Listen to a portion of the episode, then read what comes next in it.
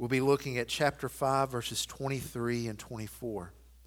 Now, although these are not the final verses in this letter, this message will serve as the conclusion to our series through the book of 1 Thessalonians.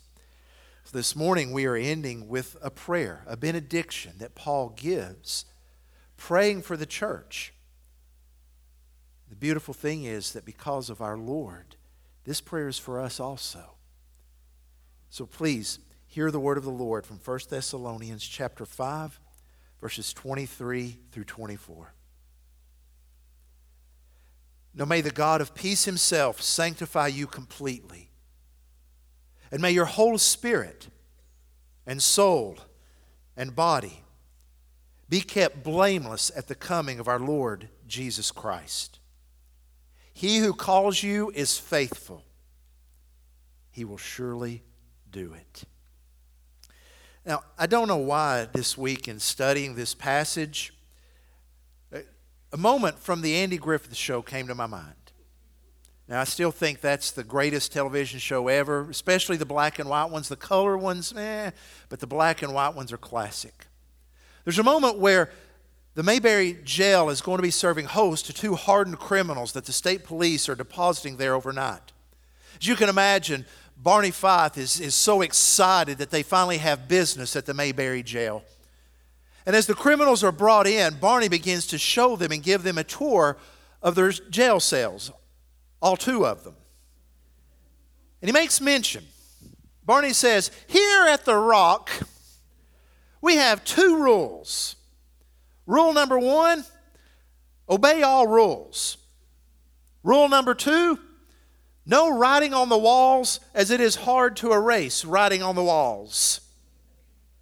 Two simple rules. Well, I know what made me remember that is because in this passage, as Paul prays, there are two requests that he gives. Two requests. But these requests are based upon two truths about God part of God's character, and then God's promise. Now, the requests are very clear. The request is found in, the, both of them are found in verse 23 that God would sanctify us completely. That's the first request. The second request is this that we would be kept blameless at the coming of our Lord Jesus Christ. Those are the two requests, but they are based upon the description of God found at the very beginning of verse 23. Notice where Paul, or to whom Paul directs this prayer. May the God of peace himself so we see that the God who is going to grant this is the God of peace. Now, that word peace is a synonym for salvation, it's a way of describing being born again.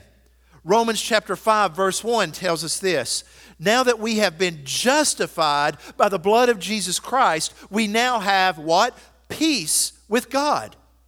A way of describing our relationship with God because of Jesus is that we are finally at peace with Him. That is the only way we can have peace with God through the death of Jesus Christ. Our works cannot make us be at peace with God, our efforts cannot make us be at peace with God. It is simply the grace of God given us through Jesus Christ.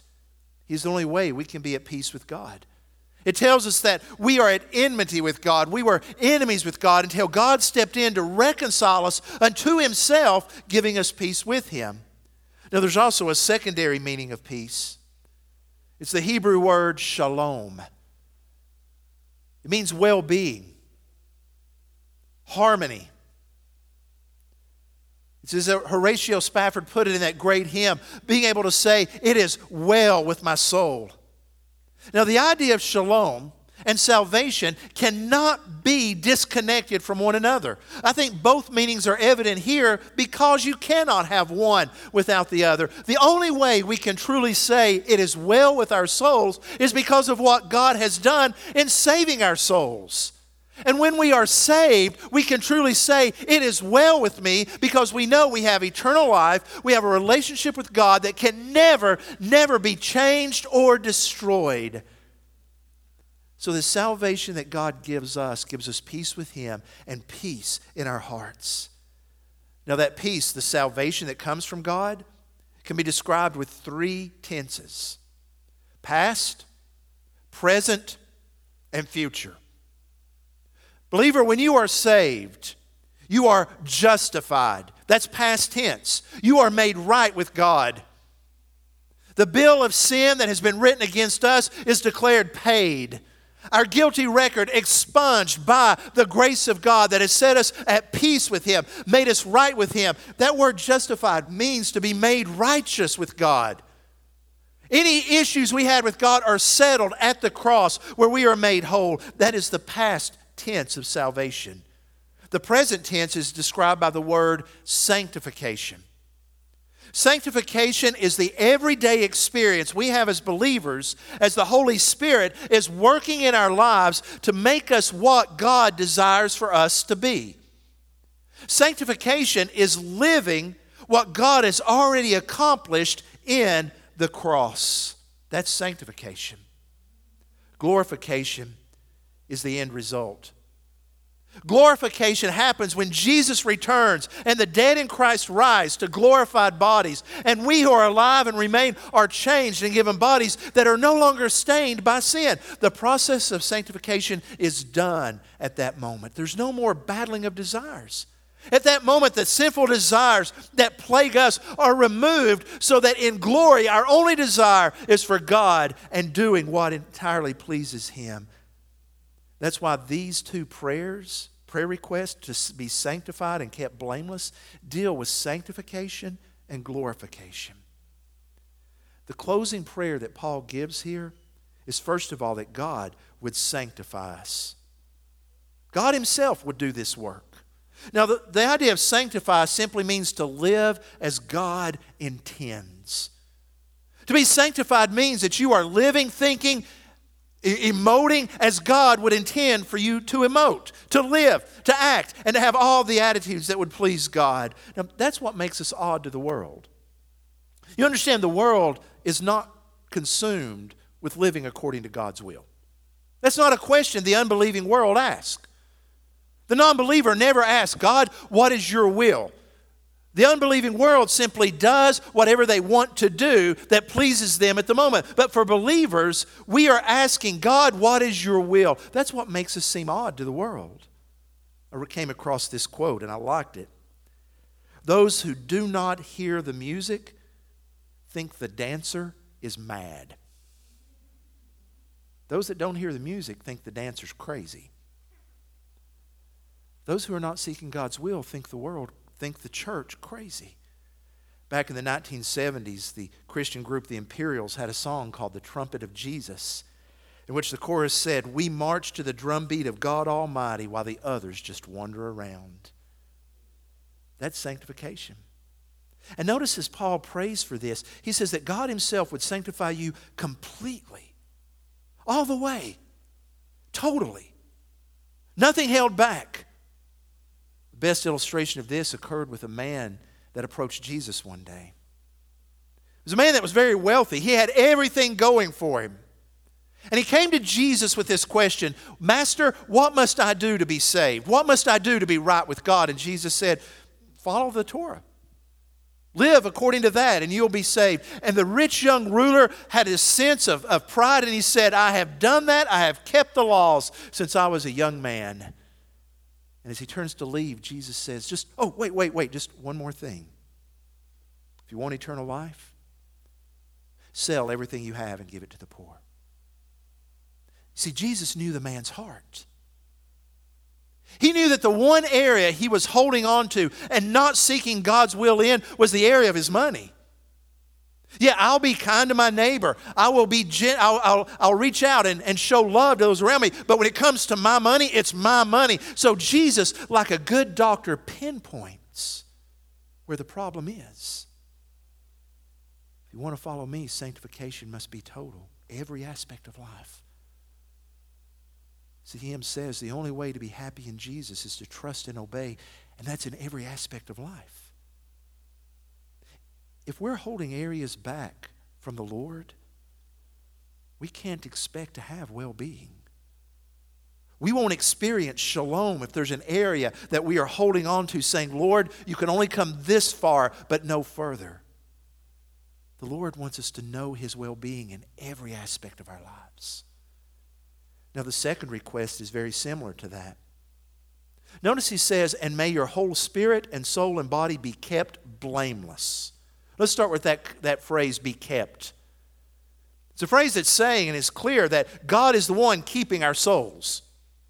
God is keeping our, our being blameless. That word kept means to be placed under guard, under guard, to be secure.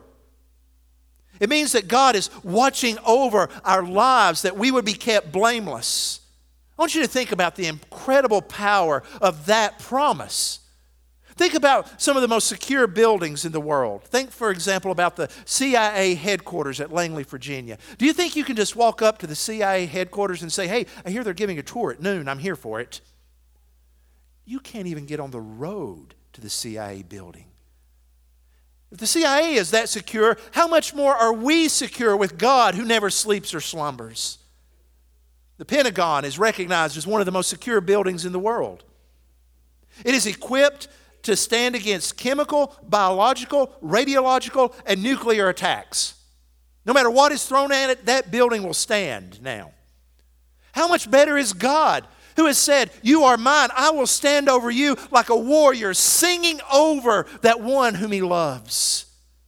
Fort Knox is the depository of a large percentage of the world's gold. It is a building surrounded by steel fences a building made of concrete lined granite surrounded by 40,000 troops at Fort Knox Army Base. That's a secure place. Child of God, you are even more secure with God because if God has given Christ for your salvation, do you think for one moment that He is going to let His guard down and give up on you?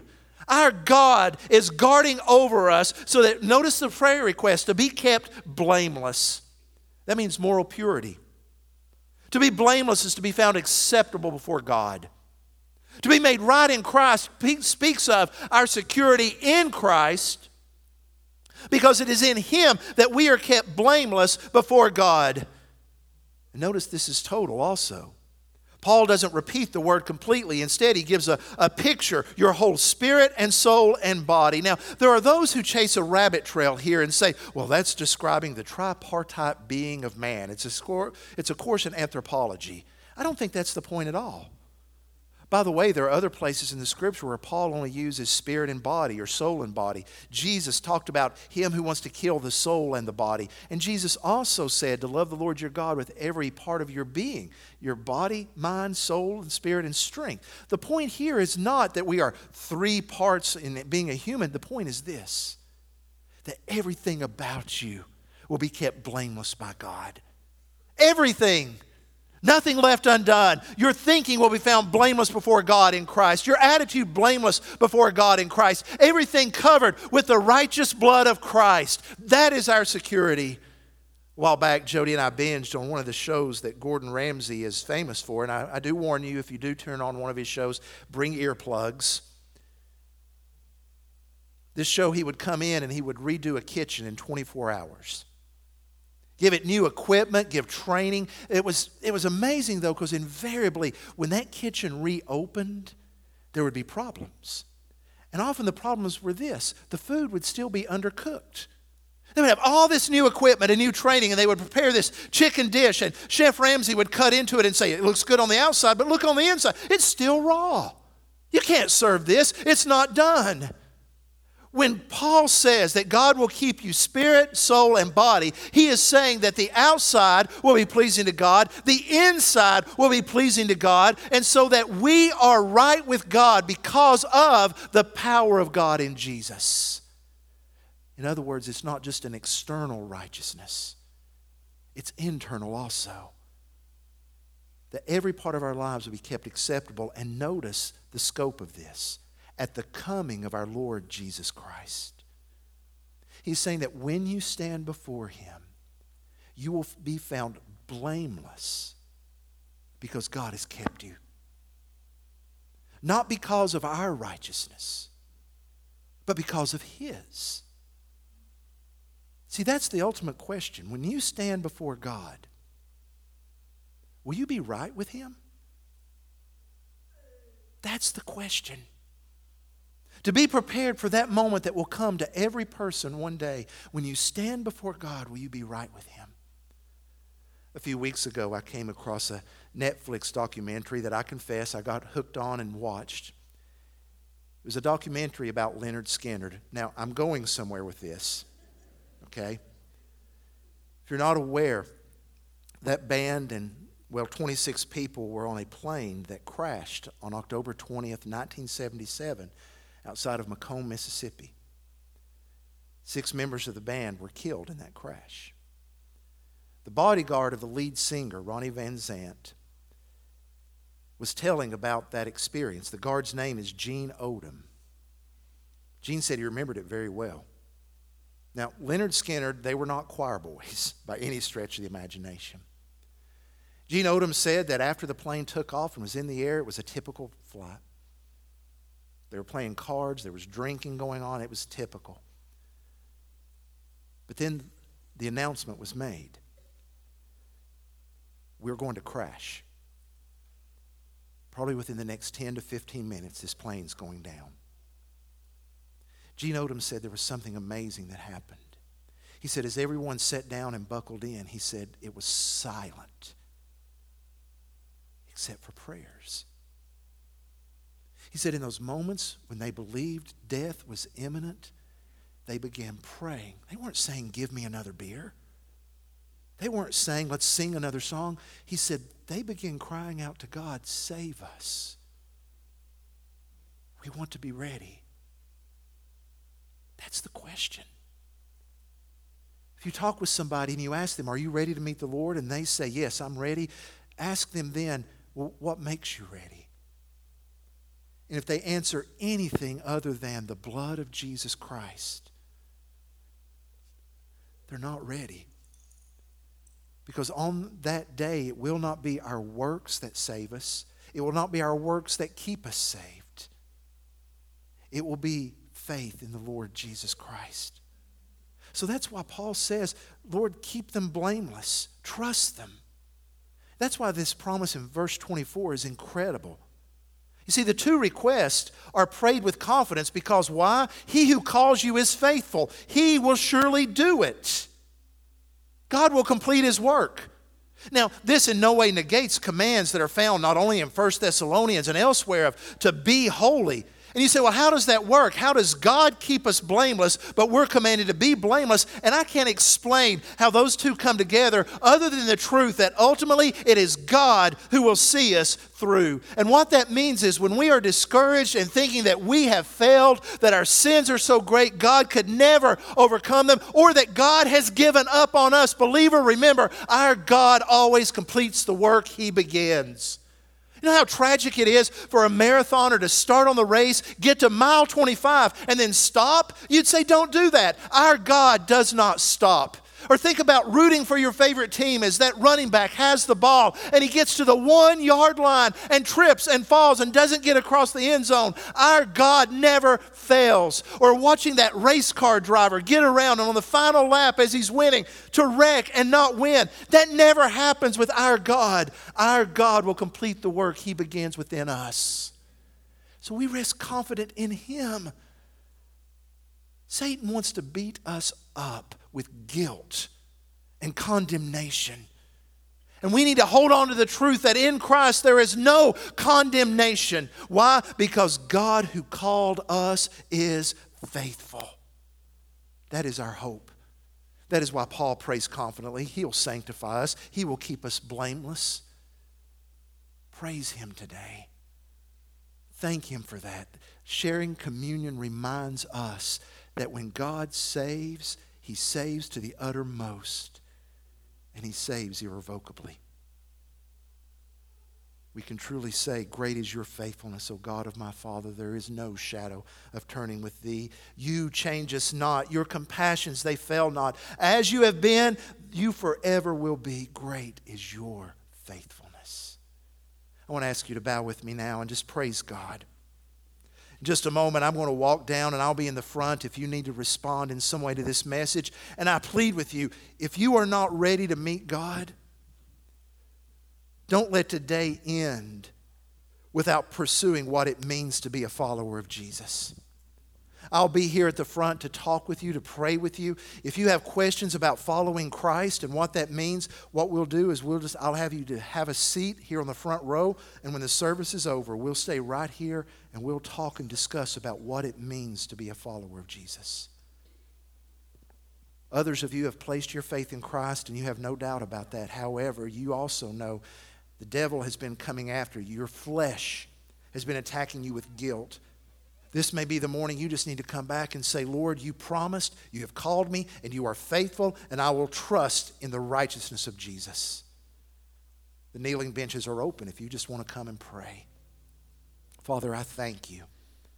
I thank you that the work of Christ is sufficient. I thank you, O oh God, there's nothing we can add to nor subtract from what Jesus has done in his death and resurrection. In him we stand righteous. And for that we give you the glory, Father, for we know that our own righteousness is as filthy rags. That, Father, were we commanded to work to keep our salvation, we would fail. So, Lord, this morning we give you the praise offering of thanksgiving for our Lord Jesus Christ. In him we stand. Amen.